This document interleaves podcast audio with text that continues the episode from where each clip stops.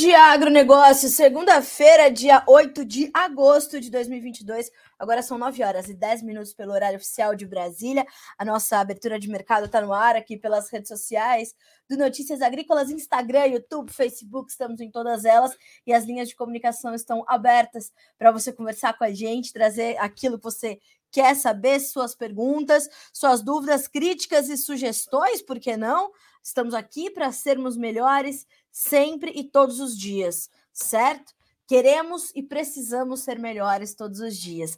E lembrando que, também que uh, você pode fazer ali o seu, o seu login pelo YouTube, né? Não, se, não esqueça de se inscrever no nosso canal, o Notícias Agrícolas Oficial, para também ficar por dentro de, do restante da nossa programação ao vivo, né? Esse é só o começo, todos os dias, aqui, como o nome já diz, a nossa abertura de mercado.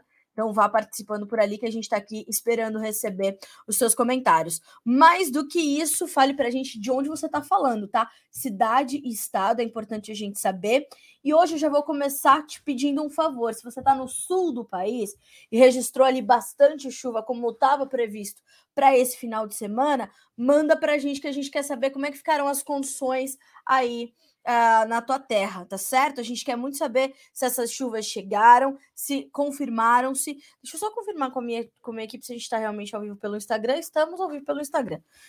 Então, o objetivo é esse, tá? A gente trazer as informações aqui, né, para que você ajude a construir a nossa comunicação. Fechado? Lembrando que o Bom Dia Agronegócio tem o apoio da Cochupé, a maior cooperativa de cafeicultores do mundo, e também Letícia Guimarães nos dá apoio pela redação do Notícias Agrícolas, ajudando a colher, a colher ali os seus comentários, as suas dúvidas, críticas e sugestões tá certo? Vamos juntos, então, nessa próxima hora, para que vocês sejam sempre os produtores rurais mais bem informados do Brasil. Nesta semana que começou com estabilidade para o mercado da soja e agora o mercado já passa a recuar de forma um pouco mais agressiva. Nesse momento, 0,7% de baixa no primeiro contrato ou mais negociado, melhor dizendo, que é o novembro, que tem 13 dólares e 99 centos por bushel nesta manhã de segunda-feira. O milho caiu 1,15% para valer 6 dólares e 3, e o trigo 1,3% de baixa, valendo 7 dólares e 66 cents por bushel. Ainda na Bolsa de Chicago, nós temos alta para o óleo, o óleo sobe 1,3% para valer 64 centos mais 77 por libra peso no contrato mais negociado e o farelo, os dois, o dezembro é o mais negociado agora, tá? O farelo cai 1% para valer 401 dólares redondinhos por tonelada curta, ok? Então estamos de olho nessas informações. E já já a gente vai falar um pouco mais do óleo, porque ele não subiu só na Bolsa de Chicago, mas nos mercados asiáticos também. E é isso que a gente vai olhar já já. Bolsa de Nova York agora, café subindo 0,3%, 2 dólares e 10 mais 15 por libra peso. O açúcar 17 centos mais 89 por libra, uma baixa de 0,3%. O algodão 96 centos mais 97 por libra, alta de 0,9%. O petróleo hoje em queda. Nós temos para o WTI menos de 90 dólares por barril, 88 dólares e 26 centos, uma perda de 0,8% tá? No Brent, vamos checar também como é que tá a movimentação, a perda de 0,9% para 94 dólares e 7 cents por barril. Gás natural caindo 3,2% de queda, o ouro sobe 0,5%, a prata sobe 2% e o cobre recuando um pouquinho, tem baixa de 0,2% mercado de Dalian, bolsa uh, de Dalian, mercado futuro chinês. Farelo em alta, óleo em alta forte, tá? Como eu falei, já já a gente vai detalhar um pouquinho mais o mercado de óleos vegetais, que tem um início de semana bastante importante. E o milho também subiu no mercado futuro chinês nessa segunda-feira, que já está fechado lá uh, na China, portanto, tá? Bolsa de Dalian, ok? Bom, checamos então essas primeiras informações de mercado. Uh, a gente tem algumas notícias importantes que chegam também nesta segunda-feira, que são importantes da gente entender para a gente dar andamento às nossas, às nossas, uh, no, nosso destrinchamento de mercados aqui, né? Então a gente vai olhar para tudo isso. E pessoal, como eu sempre falo, tá? Enquanto a gente está aqui conversando sobre a soja, mande sobre quais mercados você quer saber, a gente quer muito te ouvir, tá? Então vá mandando as suas perguntas, as suas dúvidas, críticas e sugestões, que a gente vai tentando te responder por aqui uh, o máximo de coisas que a gente puder. Aquilo que a gente não conseguir responder agora, a gente responde nas próximas edições do Bom Dia, tá? A semana está só começando, senhoras e senhores. Bom, uh, vamos lá. Eu quero trazer a primeira informação sobre algumas importações chinesas, tá? As importações de soja da China em julho caíram em meio a margens de esmagamento e demanda mais fracas, tá? Então, segundo informações da agência Reuters, a China recebeu 7,9 milhões de toneladas de soja em julho contra 8,7 milhões do julho do ano passado, tá? Um milhão aproximadamente, né? 900 mil toneladas, 800 mil toneladas quase a menos, né? Esses são dados da Administração Geral das Alfândegas da China que foram divulgadas no domingo, então na manhã de hoje para gente, né? Uh, olha só, as importações em relação a junho também cederam e apresentam uma baixa de 4,5% é, na comparação anual, a perda é de 9,1%, tá? Segundo os analistas ouvidos aqui pela Reuters Internacional, nós tivemos é, as margens né, de esmagamento fracas, o consumo menor é, e também é, a questão toda da logística, né? A Covid-19 e os seus impactos, ela pega, elas pegaram diretamente né, na, na, na, logística, e isso deu espaço para perdas ali bem agressivas para o mercado uh, de importação de soja pela China. Estou tentando assistir aqui pelo Instagram para poder acompanhar os comentários de vocês, mas a internet não colabora. Vamos ver se aqui pelo celular. Agora sim, senhoras e senhores, agora sim. Bom, então, gente, mande por aqui também as suas suas perguntas, tá? Pelo Instagram. Agora sim estou conectada com vocês pelo Instagram também. Bom, uh, então temos esse quadro né, das importações uh, chinesas de soja, mostrando que realmente a gente tem uma demanda mais contida esse ano, né?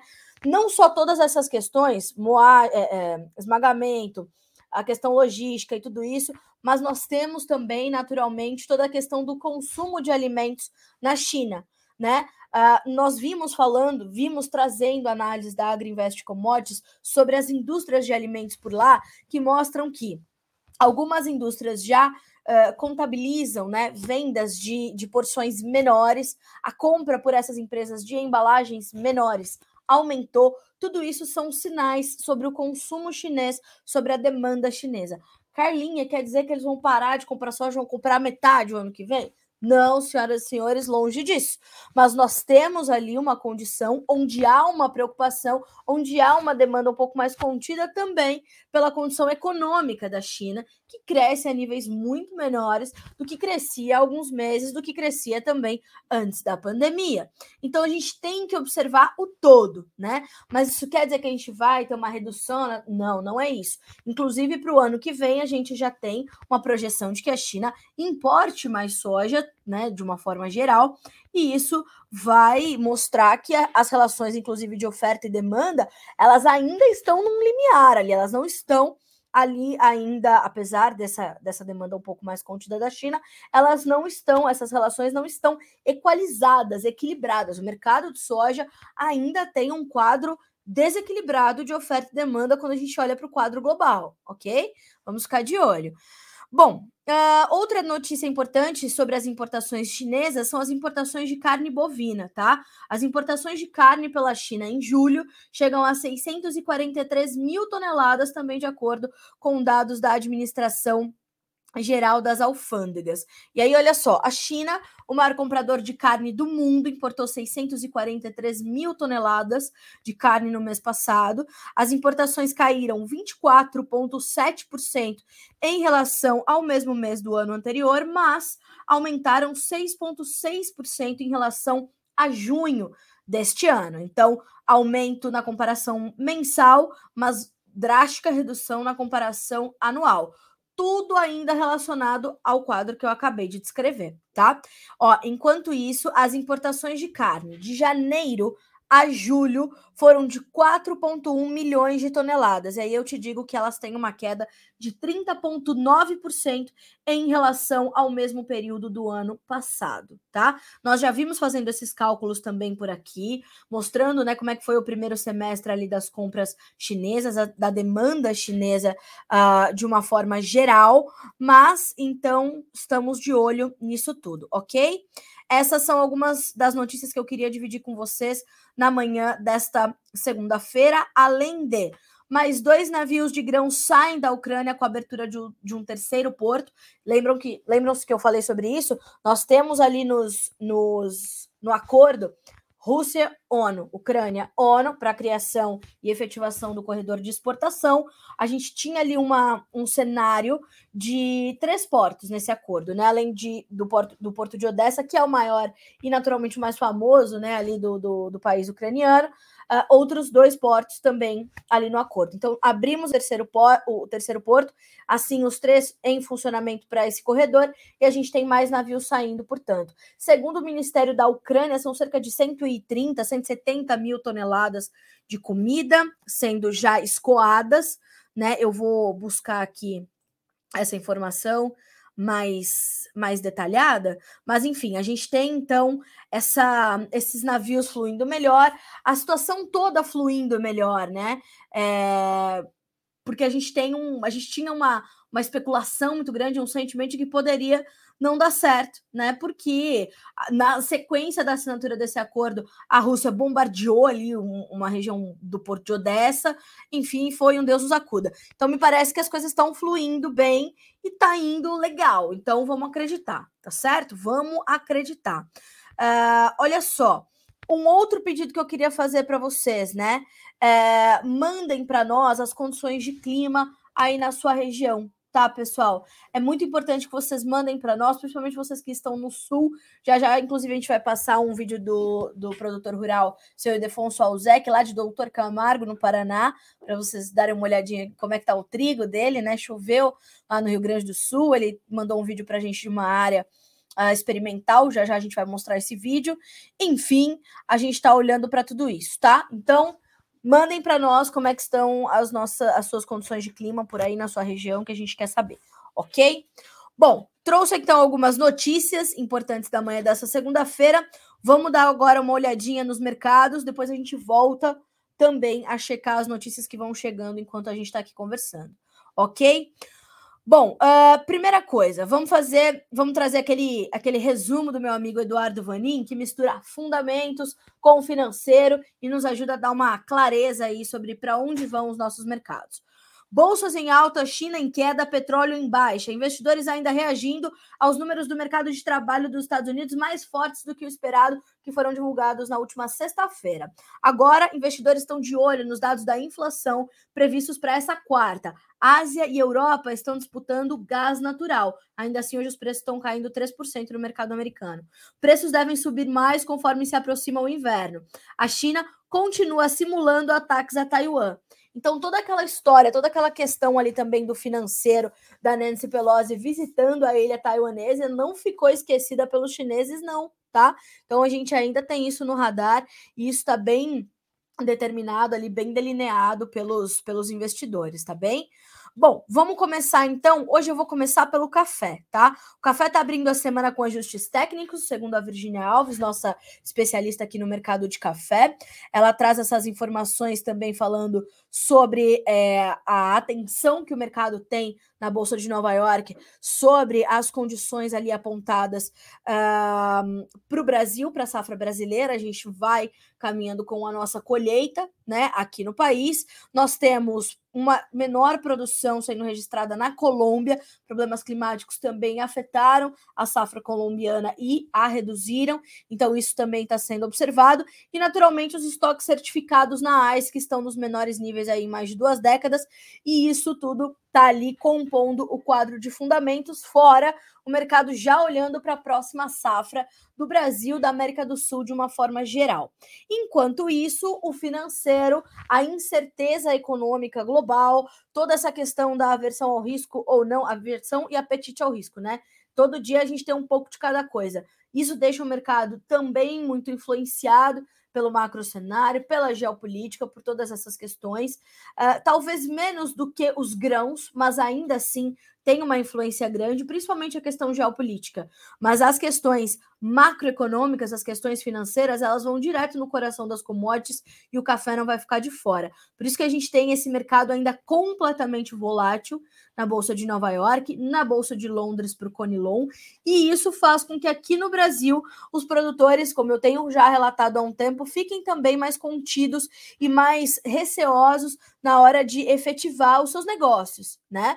Porque sabem que tem ali uma pedreira para enfrentar de um, de um mercado completamente é, é, sem direção, né? Com uma falta de um direcionamento claro. Acho que todas as commodities enfrentam também esse ponto agora. Todas elas têm uma dificuldade de direção muito clara, né? Acho que a única coisa que está clara nesses mercados é que há uma falta de caminho bem trilhado, né? Vamos dar uma olhadinha nas cotações nesse momento, como é que tá a bolsa de Nova York?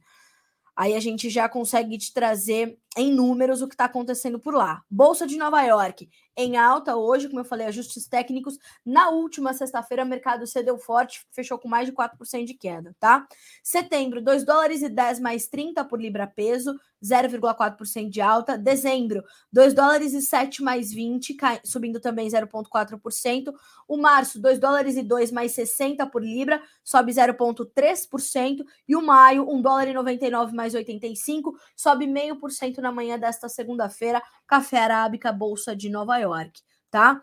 Vamos checar aqui Londres, como é que tá? Olha só, na Bolsa de Londres, diz Virginia Alves, o café tipo Conilon abriu com estabilidade. Setembro tinha alta de um dólar por tonelada para valer 2.044 dólares. Novembro também alta de um dólar por tonelada. Já o janeiro subia 7 dólares. Uh, e o março, 6 dólares. Percebam que as altas são mais fortes nos vencimentos mais alongados, já a preocupação com o fundamento, uma oferta mais contida de café. Legal? Então vamos ficar de olho nisso, tá? Esse é o mercado cafeiro neste início de semana. Fechado? Já que estamos na Bolsa de Nova York, vamos passar ali pelo açúcar e o Jonathan Simeão já abriu esse mercado para ti também, tá? Outubro, 17 mais 93 por libra, uma pequena alta, pequena baixa, perdão, de 0,06%. Março, 17 mais 99, caindo 0,2%. O maio uh, e o julho perdem 0,3% para valer. 17 mais 36 por libra e o julho já abaixo, abaixo dos 17, sendo cotado a 16 dólares, 16 mais 94 por libra peso, ok? Mercado do açúcar, informação do nosso especialista em uh, setor sucro energético, Jonathan Simeão. Uh, parte das baixas observadas no açúcar vem do, do petróleo, perdão, que perde aí mais de, ou quase 1%, tanto no Brent quanto no WTI. O Brent, o WTI já operando abaixo dos 90 dólares, lembrando que o Brent é referência para Petrobras, 94 e um pouquinho mais. Uh, e também a referência ou o reflexo do quadro global de oferta e demanda, tá? Não que o WTI não tenha que ser acompanhado muito de perto, como é o que a gente faz aqui.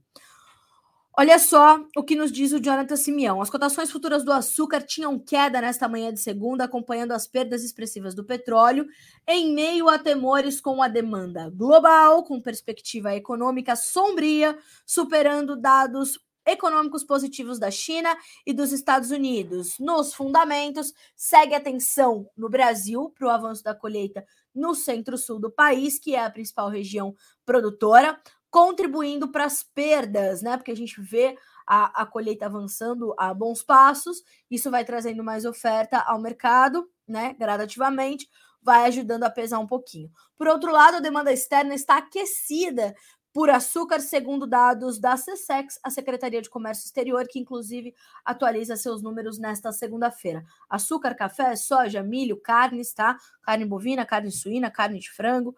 E fora que na semana passada a Índia aprovou um aumento no preço mínimo que as, as usinas de açúcar devem pagar pela cana na temporada que começa agora, em 1 de outubro. Isso deu um belo choque no mercado, caiu forte nos últimos dias. Na última sexta-feira, fechou com mais de 2% de queda, sentiu o peso do financeiro também e vai olhando para tudo isso, tá? Então, monitorar os preços do açúcar, principalmente uh, no mercado internacional, e, claro, fazer as contas de como é que o mercado aqui no Brasil vai refletir a tudo isso e como é que as movimentações por aqui vão refletir por lá. Lembrando, pessoal, que tudo aquilo que a gente é líder na exportação, açúcar, café, soja, até mesmo no milho, as movimentações de compra e venda, as movimentações de venda ou farmer selling, né, como diz o, o mercado, as vendas feitas pelos produtores, tudo isso impacta no andamento das commodities nos mercados internacionais, porque é a oferta chegando ao mercado. Não só isso, mas a movimentação do dólar frente ao real também é, é, acompanhada pelos investidores lá fora. À medida em que o dólar cai e o real se valoriza, as, os nossos produtos se tornam menos competitivos no mercado internacional. Isso ajuda a fazer os preços ou subirem ou encontrarem um suporte quando eles estão nesse dia de baixa um pouco mais forte, um pouco mais agressiva. E hoje é um dia de baixas para o dólar, tá? R$ 5,13, uma alta de uma perda de 0,7% agora, ok? 9 horas e 30 minutos pelo horário oficial de Brasília. Bom, para concluir a Bolsa de Nova York, eu vou passar ali pelos preços do algodão, tá? É importante a gente dar uma checada, tá completamente volátil, o produtor brasileiro tá atrasado com as vendas, precisa fazer suas contas e começar a entender, principalmente como pode fazer proteções de preço. Hedge, tá? O hedge que você faz para soja, para o café, pra... tem que fazer para algodão, tá? Cultura delicadíssima, a produção texana lá nos Estados Unidos, que é o maior estado produtor de algodão, está dizimada pela seca. A gente tem problemas de inundações na Ásia, uh, pegando lavouras de algodão. A gente tem uma demanda um pouco mais contida por conta de todo o quadro global, custos de produção elevados. Então, para o algodão, o cenário é muito semelhante ao das demais commodities. A diferença é que o algodão é uma, é uma cultura custosa, né? Se soja subiu, milho subiu, café subiu, o custo de produção, no algodão então nem se fala, né? Você que é produtor de algodão sabe quanto você desembolsa para fazer um hectare de algodão. Naturalmente você tem um, um mercado que reflete essa, esse quadro, mas RED, tá? Proteção de preço, educação financeira para entender como não ficar exposto a este momento ou a qualquer outro, tá? Algodão, outubro, fora da realidade já, o que está fazendo é a partir de dezembro 22, tá? Outubro, um dólar e um cento mais 48 por libra, uma pequena baixa de 0,2%. Mas o mercado que está pegando mesmo, dezembro, 96 centos mais 84 por libra, é o contrato mais negociado agora, 0,7% de, de alta. Março, 94 centos mais 52 por libra. Maio, 92 centos mais 94, altas que variam de 0,6% a 0,7%, 0,8% nos contratos mais negociados. Bolsa de Nova York, mercado do algodão, ok? Bom, falamos então das soft commodities maravilhosas lá na Bolsa de Nova York. Hoje, como vocês podem perceber, não é um dia comum para as commodities, né? Tem dias onde tudo sobe ou tudo cai. Não é essa segunda-feira, 8 de agosto, tá? A gente tem ali uma, uma movimentação bem distinta entre as commodities. É possível perceber que todas elas estão muito focadas nos seus próprios fundamentos e também de olho no financeiro, mas como eu falei, cada uma vai sentir de uma forma né? Então, vamos ter atenção a isso, tá? Eu estou recebendo aqui alguns comentários, né? Ó, é... grupos de WhatsApp de agro relatando granizo ontem em Abelardo Luz, Santa Catarina. Se você está na região ou próxima e quiser fazer seu relato, por favor, uh, fique à vontade, será muito bem-vindo, tá? A Virginia Alves, inclusive, nossa especialista não só em café, mas em clima, está nos acompanhando e está ali esperando teu relato, tá? O Renato Antônio Borges, bom dia, boa semana a todos. Obrigada, Renato, para você também. Uh, chuva boa para a cultura do trigo em Ivaiporã, no Paraná, coisa boa. O Arbas Bart, bom dia, Mato Queimado, Rio Grande do Sul, chuva boa desde o plantio do trigo. Trigo com potencial de 65 sacas por hectare. Mas começa esse clima, começa com a tarda, começa com a tarda, ou atraso, deve ser atraso, o plantio do milho, maquinário pronto para o plantio do milho. Pois é, aonde que você está? Mato Queimado, Rio Grande do Sul, né, Arbas? Obrigada pela informação, viu? Bom dia, chuva de até 28 milímetros em Sapezal. Mato Grosso, Cepeia do Boi, a Ledelara falou que o preço é feito pela média de notas fiscais dos frigoríficos onde o Cepeia atua. Se lembra que eu falei, né, que a gente precisa falar um pouco mais sobre o indicador Cepeia, e a gente precisa mesmo, tá? Já já a gente vai falar um pouquinho mais sobre o mercado do boi gordo, aí a gente trata dessa questão do boi, tá? Do, do indicador Cepeia. Deixa eu ver se a gente tem mais comentários aqui no no Instagram, né? Se eu deixei de responder alguma coisa. Pessoal, mandem suas dúvidas, mandem suas perguntas, mandem de onde vocês estão falando, tá? A gente quer muito ouvi-los e a gente quer saber sobre o que você quer saber, como eu costumo dizer aqui no Bom Dia. Então, a gente quer que você realmente mande pra gente. Uh, eu tô até olhando aqui para ver se. Ah, sim. Quem me passou essa informação do, das chuvas lá em Sapezal e do CPEA foi o próprio Tiago Capão, que já perguntou, né, Tiago, sobre essa questão do indicador CPEA. Inclusive, já já a gente vai trazer as médias do aplicativo AgroBrasil da última semana para entender como começa esta semana. Fechado? Bom, uh, passamos então aqui pelos nossos comentários no Instagram. Tem bastante gente conversando com a gente ali também no YouTube e trazendo informações sobre o clima. Judite Souza, ótimo dia, ótima semana a toda a equipe agro. Obrigada, Judite, para ti também. Meu amigo Márcio Ueno, aliás, um beijo para dona Tsuyako, essa maravilhosa. Bom dia, 10 milímetros até agora. Uh, em São Jerônimo da Serra, no Paraná. Obrigada, Márcio. Mário Reis Almeida, bom dia, Agro. Bom dia, Carla. Bom dia, Mário. Boa semana a todos. Finalmente a chuva chegou no noroeste do Paraná, o Muarama. Força Agro. Obrigada. Que bom que chegou por aí. Uh, a Thaís Souza, bom dia. Gostaria de saber do, de saber do mercado de café hoje. Thaís, você conseguiu ouvir? Se você, eu vi que você está no YouTube. Se você não conseguiu, é só voltar um tiquinho essa live, que logo depois das primeiras notícias ali eu falei bastante hoje sobre o mercado do café. Só voltar um pouquinho que você vai ter ali. Ou já já a live vai estar tá na íntegra disponível para você aqui no Notícias Agrícolas, nosso canal no YouTube, Notícias Agrícolas Oficial, ou pelo nosso, pelo nosso perfil no Instagram, arroba Notícias Agrícolas, ou no próprio noticiasagrícolas.com.br, menu vídeos, vai ver lá a capinha do Bom Dia Agro, sucesso, tá? Uh, Heitor da Royal Agro, bom dia a todos, boa semana, Dourados, Mato Grosso do Sul, graças a Deus ontem choveu bem e tem previsão para hoje, bem nublado, é coisa boa. Raquel de Jesus, bom dia, Carla, é o contrato de setembro. Raquel, estamos falando de qual mercado? É, se for o mercado de soja, é o contrato novembro, o mais negociado agora, tá? 13 dólares e 99 centos por bushel. No milho, uh, a gente tem o mais negociado agora sendo o dezembro, tá? Mas o setembro tá valendo 6 dólares e 3. No trigo, a gente tem também o setembro valendo 7,64, mas o dezembro que é o mais negociado agora, vale 7 dólares e 83 centos por bushel. Pessoal, tem um site que eu uso bastante, que vocês quiserem usar, mas eu acho mais difícil, né, para quem não acompanha todos os dias. É, o Notícias Agrícolas é bem mais fácil, porque ali ele concentra todos os contratos mais negociados numa tela só, junto com as notícias e tudo mais, que é o site da CME, que é o site da Bolsa de Chicago. Se alguém quiser, me peçam essa, essa, essa, como é que fala isso? Me peçam isso no direct ou do Instagram do Notícias ou do arroba jornalista da soja. Se vocês não seguem ainda esse perfil, arroba jornalista da soja, sigam já, tá? Porque ali também é um bracinho das nossas redes sociais e ele tem muita informação para você também. O importante é você é, entender que dali que a gente puxa essas cotações, ali tem o volume de negócios, a máxima e a mínima do dia. Então, Raquel, o contrato da soja mais negociado agora e o que vale 13 dólares e 97 centos é o novembro, ok? Agora, se for outro mercado, me sinaliza aqui que a gente vai buscar uh, da soja. Pois é, é o contrato de novembro, tá? Deixa eu ver se eu consigo pedir para o Renan compartilhar essa tela com vocês. E aí eu vou explicar um pouquinho mais dessa situação para vocês dos contratos mais negociados, tá? A gente aproveita para começar a falar destes mercados. Deixa eu passar aqui para o Renan.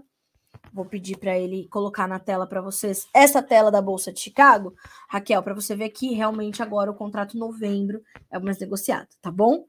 É, é assim, né? Tem que falar o, milagre, falar o santo e o milagre, né? Também só uma coisa não, não adianta. Mas enfim. Aí assim a gente já começa a falar sobre esse mercado.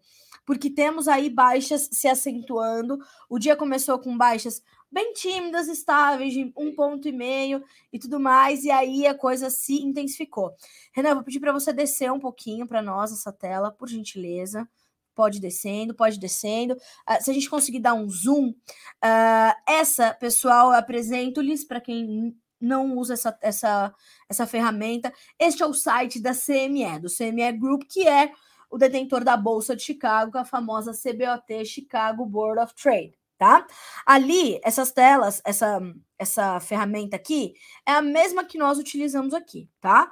Uh, o que a gente faz é traduzir de uma maneira mais simples e prática para você, ao lado de informações. Então, você vê como é que está o mercado está se comportando isso, claro, foi pensado, né, para que a gente pudesse te dar informações de forma muito prática. E aqui vocês conseguem ver a diferença. Setembro, Raquel e amigos. São 3.646 contratos negociados, 14 dólares e 55. Esse contrato de setembro já não é mais tanta referência. Vocês vão ver que o agosto ainda aparece aqui na tela, com 44 contratos sendo trabalhados ali. Também não vale mais como referência. O setembro vem na sequência, 3.646. Quando a gente olha o novembro, que é a referência para a safra americana, e é o contrato mais negociado agora, 18.666 contratos, tá, Raquel? E agora a cotação é 13 dólares e 98 por bushel. Aqui o que, que a gente tem também nessa tela? A gente tem como abril, 13,98, aí já caiu um pouquinho, já subiu um pouquinho. A máxima do dia até agora, 14 dólares e 21, tá? Não sobe e desce, porque abriu ontem, era 10 da noite, 9 e meia, 10 da noite, tá? E já bateu na mínima de 13,93, tá? Então, essa é a tela da Bolsa de Chicago, senhoras e senhores, que é o contrato novembro, então o mais negociado, tá bem? Dúvidas, por favor, não hesitem em perguntar, mandem para a gente por aqui e a gente vai te responder. Fechado? Bom, vamos falar sobre esse mercado então. Vamos lá. Soja, setembro, 14,56, perde 6 pontos mais 75. Novembro, 13 dólares e 97, caindo 11 pontos mais 25. Janeiro, 14 dólares e 5, 11 pontos e meio de queda. Março, 14 dólares e 6, perde 10 pontos mais 25 agora. O mercado para soja, milho e trigo tem uma influência dessa, dessa questão climática nos Estados Unidos agora, todo o Corn Belt ali em pleno desenvolvimento. É o mês mais importante para a cultura da soja, mês de agosto, uh, e a gente tem essa, essa atenção muito forte. Segundo também algumas informações do Grupo Laboro, pelo seu Ginaldo Souza, o seu diretor-geral, olha só, Uh, os modelos climáticos continuam divergindo, entretanto, sem uma enorme diferença, que era o que se registrava na semana passada, né? O modelo europeu retirou grande parte das chuvas do Corn Belt, enquanto o americano mostra um clima bem mais seco para os próximos 10 dias. As previsões indicam que o crop progress venha estável ou com uma redução de 1% no índice de lavouras em boas ou excelentes condições no relatório dessa segunda-feira, 17 horas, horário de Brasília, pós fechamento de mercado, tá? O mercado fecha às 13h30, esse relatório chega então às 17 uh, Todavia, o que, que a gente vai olhar por outro lado? A questão Uh, da guerra da Ucrânia, mais mercados, mais ofertas de grãos chegando ao mercado, e aí você vai perceber que quem lidera essas baixas hoje, vou abrir aqui no nosso tempo real, é o trigo tá? A gente tem perdas aí de mais de 1,4% para o trigo, né? Uh, com a chegada desses navios, a saída de mais navios, a abertura de um terceiro porto lá na Ucrânia para escoar esses grãos. Isso vai pesar sobre o trigo, vai pesar sobre o milho, vai chegar até a soja. Fora que na soja a gente ainda encontra um espacinho ali de baixa entre os preços do farelo. O farelo hoje cede mais de 1% e vinha subindo agressivamente. Na semana passada teve dia de subir coisa de 6% e a gente tem uma baixa de 1,4% agora no farelo, que uh, leva o primeiro contrato ou mais negociado a 399 dólares e 60 centos por tonelada. No, no, no farelo, o mais negociado é o dezembro tá? Uh, então a gente tem essa pressão do farelo, a pressão dos demais grãos e a incerteza sobre as, sobre as condições uh, geopolíticas, macroeconômicas e tudo mais. De outro lado, a gente tem a condição climática, que é um ponto importante de suporte para as cotações de todos os grãos, não só soja, né? E, e chega também a milho e trigo, mas principalmente a soja e milho neste momento. Só que é, toda toda essa, esse quadro para o mercado de grãos, ele ganha um temperinho a mais nessa semana, que é a chegada do novo relatório mensal de oferta e, se, e, e oferta e semana, oferta e demanda do USDA, o Departamento de Agricultura dos Estados Unidos. Acabei de me lembrar de um repórter falando oito, é, seis e ônibus na hora de dar o, reca o, o horário, e eu, né, eu me lembro como se fosse agora de um grande jornalista dando horário neste momento, seis e ônibus. E agora, se vocês querem saber esse novo relatório do USDA, oferta e semana, né? No final da semana, chega o relatório de oferta e demanda do USDA, certo? Dia 12 de agosto, sexta-feira, que, como vocês já sabem, é aniversário deste grande homem, Renan Ursaia, que é nosso, nosso editor aqui do, do Notícias Agrícolas, figura conhecida já pela nossa audiência, né? De tanto que a gente chama esse homem coitado. Uh, então, sexta-feira tem relatório do USDA. E aí o mercado vai ficar na defensiva, vai buscar se posicionar e se posicionar bem antes da chegada desses números. Qual é a expectativa central deste boletim da sexta-feira, dia 12? É a questão da produtividade, tá? Como a gente teve dias preocupantes de clima e a possibilidade de mais dias de tempo seco, calorão, inclusive à noite, e chuvas abaixo da média, como estava previsto para todo o mês de agosto, a gente tem essa possibilidade, então, de ter essa condição é, de uma redução da produtividade, tanto da soja quanto do milho, para a safra americana 22-23, o que vai mexer naturalmente com os preços da safra, aos, o tamanho da safra, ao se confirmar, e também com o tamanho dos estoques, o que pode deixar o quadro global de oferta e demanda ainda mais ajustado. Né? A gente vai ter uma definição do mercado a partir ali uh, de talvez final deste ano, começo do próximo, quando a gente tiver um quadro mais claro sobre o tamanho da safra sul-americana, né? Porque lá nos Estados Unidos a gente já sabe que vai ser uma safra mediana, regular, né? Pelo menos regular para não. Ninguém está falando ainda numa perda, numa quebra catastrófica da soja 22, 23 ou do milho 22, 23 nos Estados Unidos, tá? A gente está falando de atenção às condições, porque o clima preocupa. E olha só, ainda no complemento do seu Ginaldo, né? Uh, o modelo europeu retirou grande parte das chuvas do Corn Belt, enquanto o americano mostra um clima bem mais seco para os próximos 10 dias, tá? Uh, o mapa GFS gerado nesta manhã é o modelo americano GFS, tá? Não indica chuvas para as Dakotas, Nebraska, Minnesota, Iowa e Kansas, estados importantes, principalmente quando a gente pensa no Nebraska, Iowa, principalmente e Minnesota, tá? Chuvas leves de 25 milímetros ao norte de Missouri, Michigan e Ohio. Acumulados de 50 milímetros observados para o sul de Wisconsin, centro-leste de Illinois, sul de Missouri e Indiana. Volumes maiores estão sendo previstos para o sul do estado de Indiana. Então percebam que as chuvas estão ainda muito concentradas. Elas não estão bem distribuídas, regulares, volumosas, negativo. São chuvas abaixo da média, como já estava previsto. Vou pedir também para a gente para o nosso aniversariante da semana, todo dia que eu vou falar. Ah, falta tantos dias, falta, falta, né? Pra vocês não deixarem de dar parabéns, que senão é sexta-feira chorando o dia inteiro, senhoras e senhores. Ah, olha lá, e me sigam no Instagram, que vocês não, eu queria que vocês pudessem ouvir aqui o que acontece, estão entendendo? Mas é que é me sigam no Instagram. Ele ainda, além de tudo, é abusado, senhoras e senhores. Pensam o quê? Que a gente está lidando com quem aqui? Só, só gente da boa nesse Notícias Agrícolas. Vamos aqui trocar de internet para eu poder mostrar para vocês como é que tá a nossa a nossa condição de clima lá nos Estados Unidos, mapas do NOAA, tá? O Serviço Oficial de Clima dos Estados Unidos, que vai mostrar a temperatura e as probabilidades aí para o período de 6 a 10 dias, ou seja, 13 a 17 de agosto, tá? É, vou pedir aqui para o Renan dividir com vocês essa tela que é bem importante. tá?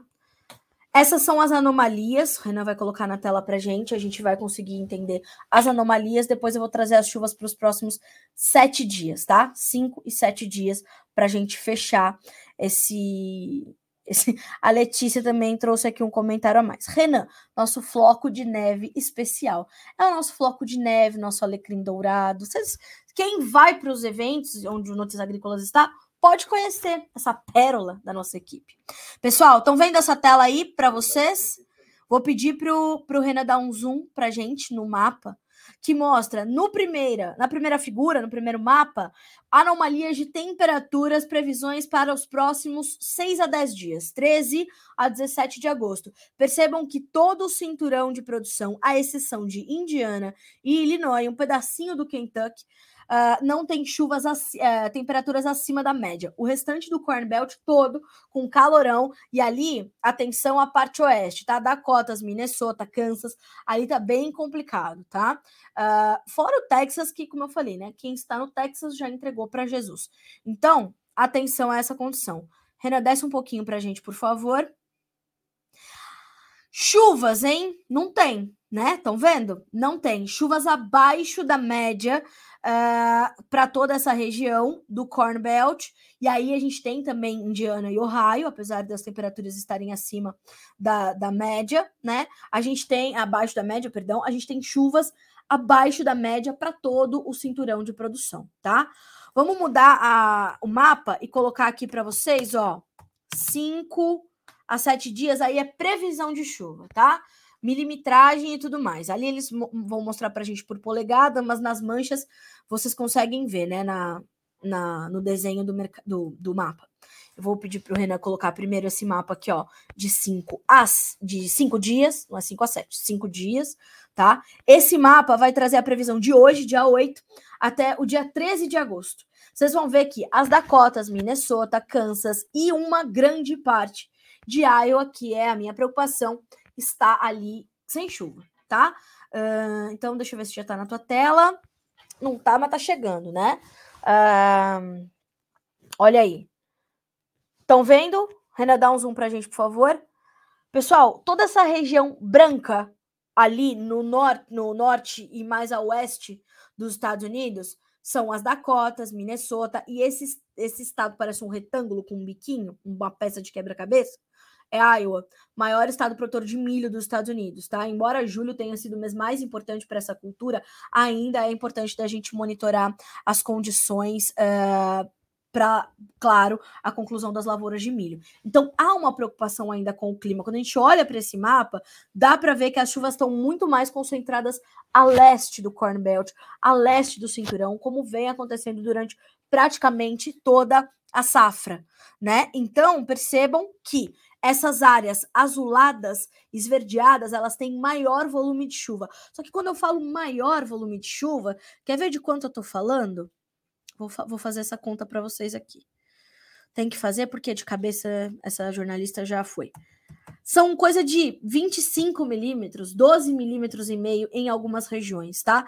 Então, são chuvas esparsas e de baixo volume, tá? Então, e concentradas ali no leste, ok?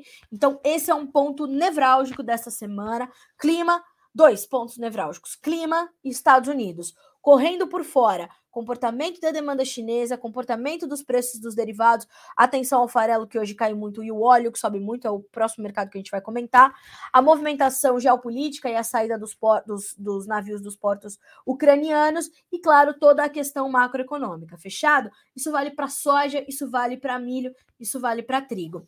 Agora eu quero falar um pouquinho sobre os óleos vegetais, tá?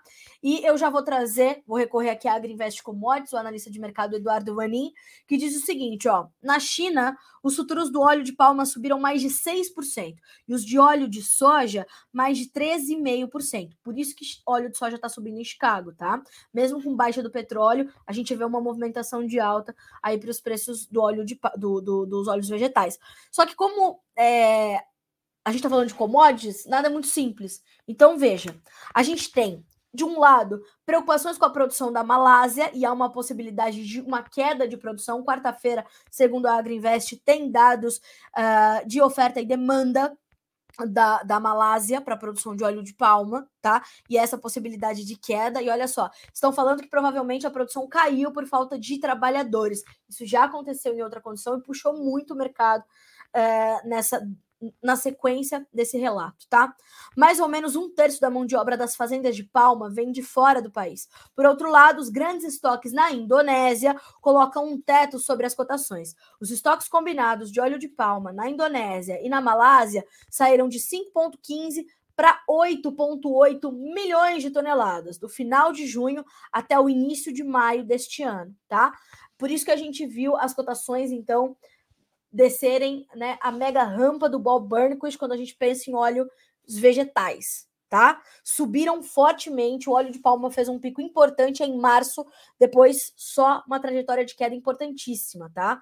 Uh, depois veio, claro, nessa volatilidade, mas agora a gente precisa acompanhar algumas dessas desses dados que serão reportados essa semana, incluindo o relatório uh, de, de oferta e demanda do USDA na sexta-feira, tá? Então, atenção ao mercado de óleos vegetais, que ele, eles vão dar alguma sinalização importante aí pra gente essa semana. Volto a dizer, temos mais de 1% de alta, mesmo com o petróleo em queda, para óleo de soja na Bolsa de Chicago. Carla, como é que fica tudo isso para o produtor brasileiro. Isso tudo vai depender dos prêmios, no caso da soja, e do dólar, né? E a gente tem tido uma boa demanda pela nossa soja, o que ajuda a manter os preços estáveis e, portanto, os, os prêmios estáveis e, portanto, preços em patamares ainda importantes.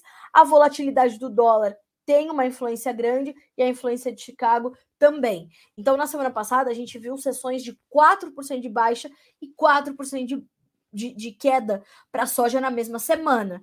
Então, no final das contas, a gente viu a soja minimizar as perdas, a gente viu o mercado se acalmar e a gente fechou a semana com bons preços para a soja brasileira. Mas iniciamos esta semana com uma perda no dólar que chega agora a 0,6%, com a moeda americana corrigindo, 0,9%, R$ 5,12, tá? Então, atenção, faça suas contas, entenda para onde você quer ir. O que, que você tem que fazer? Tem que botar uma boia, pelo amor de Deus, tá? Não vai, ai, não, vamos, que eu sou muito corajoso, eu quero enfrentar a maré. Não, já falei, não dá para passar por esse momento de bote, tem que subir num transatlântico. O seu transatlântico chama proteção, tá bom? Ou é hedge, ou é mercado de opções, ou é barter para safra que vem, precisa proteger a tua renda. E isso é proteger o teu patrimônio, é ter sustentabilidade no seu negócio, ok? Isso vale para soja, isso vale para milho, isso vale para qualquer produto que você tenha na sua propriedade. Fechado? Vamos seguir. Vou puxar aqui os comentários do meu mestre e mentor Vlamir Brandalize para a gente entender como é que fica a semana que começa, ou melhor, como diz o Vlamir, a semana que entra para os mercados de soja e milho, tão logo a internet me ajude, né? Mas, como eu já falei para vocês que a tecnologia é um corpo independente, rebelde e tudo mais, né? A gente tem às vezes essa dificuldade, mas tudo vai ficar bem, né? Tudo vai ficar ótimo. Ó, Malásia oferá, oferecerá seguro agrícola como parte do esforço de segurança alimentar. Então, tudo isso está na conta, tá? Para o mercado de óleos vegetais. Falei. Essa é uma semana importante, essa é uma semana de muitos dados, tá? Deixa eu buscar aqui o Branda para dividir com vocês. Sempre gosto de trazer esse comentário do Vlamir, porque ele ajuda também a dar um norte ali para o que a gente pensa sobre o, os mercados nacionais, que são os mais importantes para vocês, né? E já já a gente vai dar uma olhadinha ali no milho na B3, tá? Deixa eu só buscar aqui esse, esse comentário. Esqueci de deixar abertinho aqui para vocês. Vamos começar com a soja, senhoras e senhores. Semana que entra, expectativa de novos negócios devendo fluir nos próximos dias. O mercado da soja está mostrando o ano passando rapidamente. E já vamos para o meio de agosto. Com isso, podemos ter novos fechamentos, porque muitos deixaram a soja para negociar um pouco mais tarde e alguns até na boca do plantio quando fazem caixa para insumos necessários do momento, como é o caso do diesel, né, que o setor veio adiando as compras esperando uma baixa, como ocorreu na gasolina. Dessa forma, podemos ter novos negócios fluindo, porque ainda há muita soja nas mãos dos produtores para serem para ser negociada e os armazéns estão lotados com soja milho e no caso do sul já já chega o trigo, o produtor vai ter que se decidir, vai ter que fazer suas operações e vender um pouquinho para liberar os armazéns e colocar aquilo que ele vai estocar, né? Uh, dessa forma, como já estamos próximos do início do plantio, que em alguns casos deve começar em pouco mais de um mês, tendemos a ter alguns fechamentos de busca de caixa e os produtores buscando aproveitar dos momentos que tenham picos positivos e que pode ocorrer nessa nova semana, onde a safra americana andando e o USDA podendo trazer alguma novidade, assim temos chances de pequenas correções positivas e novos momentos de alta nos indicativos, uh, olhando para os fundamentos, né? Mas como a gente tem a pressão ali do financeiro e de tudo mais, a geopolítica, temos aí um mercado em queda nessa manhã de segunda-feira. Para o milho, senhoras e senhores, vamos ver o que diz Vlamito, né? O homem já ganhou esse nome no mercado, né? De tão bom que ele é. Semana que entra, olha só, o milho estará na reta final de colheita na maior parte do país. E agora em diante vai sobrando basicamente o Paraná, que ainda tem milho a ser colhido e teve chuvas nos últimos dias, o que deve atrasar um pouquinho mais a entrada desse grão da segunda safra. E alguns produtores apontando que podem fechar a colheita já na boca do plantio da soja, que vai começar em pouco mais de um mês, né? Com isso, vamos contabilizando os números finais. Com muito milho, muito a ser negociado e desta forma os negócios devem andar inevitavelmente. O interesse nos portos é grande, muito comprador querendo o milho brasileiro, nos relata o Vlamir Brandalize, e os olhos abertos para a possibilidade da China aparecer para compras em pouco tempo.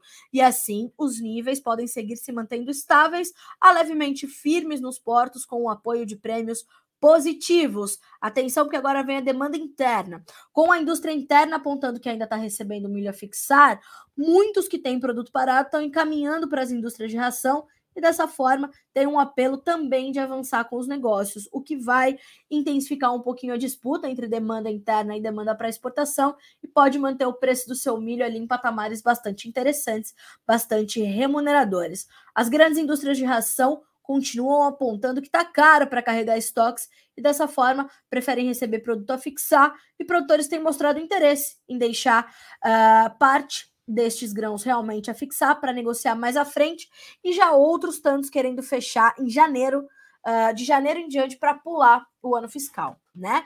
Então, de olho, olho vivo, fechado? Para fechar os grãos, vamos checar a B3 para o milho nesse momento. Baixas de mais de 1% para o milho na B3, acompanhando parte disso o dólar e, claro, as baixas em Chicago. Setembro, R$ 86,15 por saca, perda de 1,3%. Novembro, R$ 88,45, perde 1,2%. Janeiro, 1,4% de queda para R$ 91,20. Março, R$ 92,50, perda de 0,8% na manhã desta segunda-feira, ok? Olha só, Abércio Hamilton Rondor Aquino, bom dia, Sinop, Mato Grosso, chovendo desde as 7 horas da manhã, coisa boa. Deus permita que essa chuva venha e chegue coisa boa, né? Bom dia, Carla Mendes, bom trabalho. Obrigada, Luiz Donizete Godoy, para você também. O engenheiro agrônomo João Marcos, bom dia. Uh, bom dia, Carlinha. Como fica o mercado do boi gordo para outubro? Obrigado pelas informações. Tenha uma ótima semana. Obrigada para você também. Vamos dar uma checadinha aqui na B3?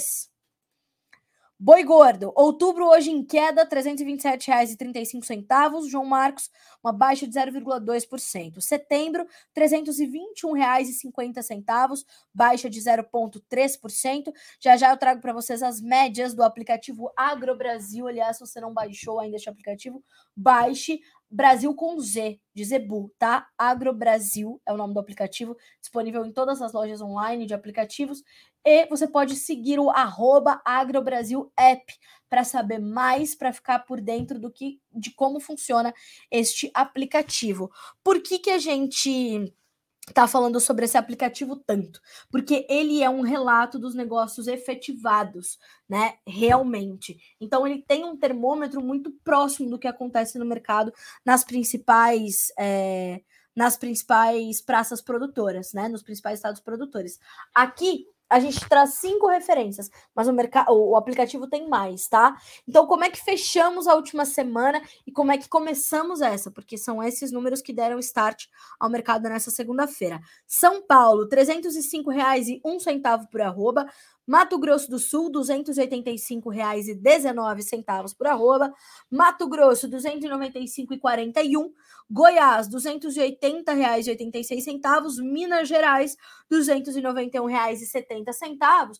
E todos esses preços, esses indicativos e médias, são para pagamento à vista e livre de impostos, tá? Volto a dizer, lá no aplicativo você vai ter mais informações ainda e mais estímulo para relatar os seus negócios e ajudar o mercado a enxergar a realidade uh, ali de, do, do, que os pecuaristas e frigoríficos estão fazendo efetivamente. Tá? Uh, e atenção às escalas que estavam bem alongadas para esse período do ano, né? Que era uma, um dos destaques, bem como a demanda interna por carne, esses dois pontos estavam bem é, é, fortes ali no nosso radar para a gente ent tentar entender como iam ser esses próximos meses para a formação dos preços. Olha só o que disse o Fernando Henrique Iglesias analista das safras e mercado, na sua última participação aqui no NA. Com escalas de abate confortáveis, indústrias frigoríficas seguem ofertando preços menores para a arroba bovina. De acordo com o analista, o cenário de programações de abate confortáveis deve seguir até o início de setembro. Por outro lado, exportações de carne bovina devem seguir o mês de agosto com bons volumes embarcados, ok? Hoje tem dados do, da CSEX, tá? Secretaria de Comércio Exterior. Senhoras e senhores, 10 horas, 4 minutos pelo horário oficial de Brasília. Uh, olha só, o Ronald D, norte do Paraná, chuva mansa. Graças a Deus, só bênçãos, coisa boa. José Herbst Canoinha, Santa Catarina, 70 milímetros. V. Moreira, agronegócios no Maranhão e no Piauí. Bom dia, Carlinha. Aqui, Marcos Vinícius de Balsas, Maranhão. Bom dia, Marcos Vinícius. Elizabeth Gauron Taverne, bom dia. Aqui no Paraná, soja sexta-feira deu 168 reais. É, bom preço se a gente considerar a volatilidade toda de Chicago e do dólar, né, Elizabeth? Júlio Ribeiro, bom dia a todos. Uberlândia, Minas Gerais. Danilo Padovani, sempre conosco. Bom dia, Carla de Sacramento, Minas Gerais. Ronaldo Reno pediu o mercado do boi gordo, comentamos. Uh, Danilo falou o seguinte: se ficar mais seco, com menos área plantada, no, uh, a tendência para nossa colheita é subir. A gente está falando de qual produto? Danilo, fala um pouquinho mais para mim, tá? Uh, vamos lá. Vitor Hugo, bom dia, Carla. Qual a quantidade, o porcentagem de soja safra velha que ainda não foi negociada no Brasil? Obrigado. O Vitor é de Itaporanga, São Paulo. Vitor, são aproximadamente, dependendo da consultoria, né? A gente vai falar de 30%, né? Um pouquinho menos de 30%, talvez a gente avançou bem aí com algumas vendas. Eu diria um pouco mais de 20%. Vamos pensar assim? Acho que a gente tem um pouco mais de 20% da soja 21, 22 ainda para negociar, pensando ali nas, nas consultorias que eu já ouvi em relação a isso nos últimos dias e semanas, tá? Judite Souza, aqui em Guarapari faz muito calor. Quem gosta de praia dá para aproveitar, mas para nós na roça dá tristeza a seca. Eu entendo e é verdade. Grãos de ouro, chuva em alguns pontos ontem à noite aqui em Campo Novo do Parecis, Mato Grosso, coisa boa. Evilásio Reis, bom dia, Carla, aqui em Palmas, Paraná, choveu bem, coisa boa. É só uma boa notícia hoje, hein? Gosto. Assim que é bom, moçada. Continue mandando. Bom dia, Carla. Boa semana a todos. Campo Novo do Parecido, pessoal do, do Grãos de Ouro, da empresa Grãos de Ouro. Obrigada, viu, gente? Obrigada pelas gentilezas todas, pelos bons dias. Agora eu quero mostrar para vocês, para a gente finalizar aqui. Não, não vou finalizar aqui ainda, não. Tá doida, né? Usda de oferta e semana já foi para mim o ponto alto, né? Mas tem uma outra notícia importante que é o seguinte: ó, mercado mantém expectativa para Selic em 13,75% ao final deste ano, apesar de indicação do Banco Central. Para 2024, a pesquisa semanal mostrou uma manutenção da expectativa de aumento dos preços em 3,3%, dados do Boletim Focus que foram reportados no início da manhã desta segunda-feira, já disponíveis para você aqui no Notícias Agrícolas, tá?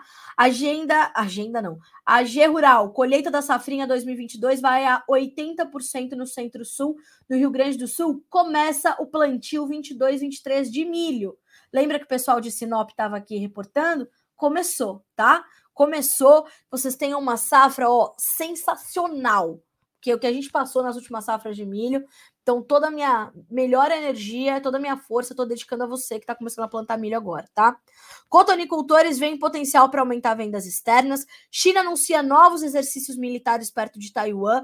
Dólares têm de perdas recentes ante o real, com foco em dados da inflação no Brasil e nos Estados Unidos. Petróleo. Mercado cai 1% com temores sobre demanda superando dados positivos da China e dos Estados Unidos. Uh, e Abramilho avalia atual estágio de negociações para início das exportações de milho para a China. Coisa boa. Agora sim, eu quero chamar um vídeo muito, muito especial para a gente concluir essa edição do Bom Dia Agronegócio, que é do nosso parceiro de muitos anos já, e um grande produtor rural lá de Doutor Camargo, no Paraná, o seu Ildefonso Alzec, que mandou um recadinho para gente sobre o evento que foi realizado pelo Notícias Agrícolas no último dia 29, no qual ele esteve presente. O seu Ildefonso veio de carro de Doutor Camargo, assim que terminou o evento, foi embora, né? Fez um esforço para estar aqui com a gente, com toda a nossa equipe, todos os líderes que estavam ali reunidos, né? Nesse, nessa celebração ao Dia do Agricultor. Então a gente vai ouvir o recadinho agora do seu Ildefonso Alzec, que não só mandou um recadinho, mas falou para a gente também sobre o trigo lá em Doutor Camargo, no Paraná. Vamos ouvir. E ver.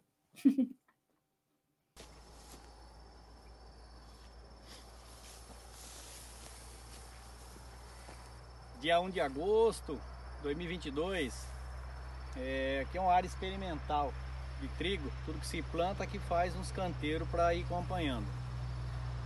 É, obrigado Notícias Agrícolas por, pelo convite, o tempo é dinheiro, João Batista e equipe, toda a equipe do Notícias Agrícolas, 25 anos, parabéns pelo aniversário, parabéns pela festa, obrigado pelo convite a, a mim e a todos.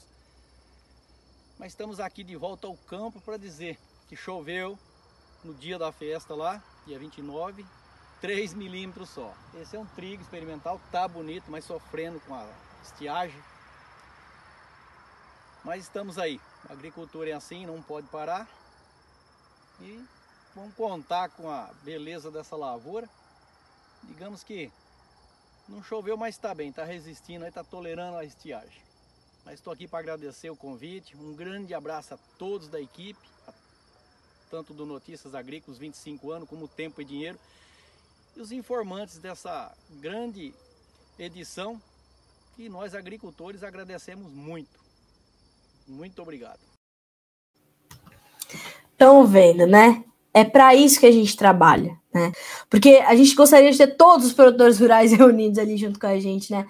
Mas aí a gente é, tem ali pessoas que fizeram parte da nossa história, e o seu Defonso é um cara que faz e fez e faz parte da nossa história, né?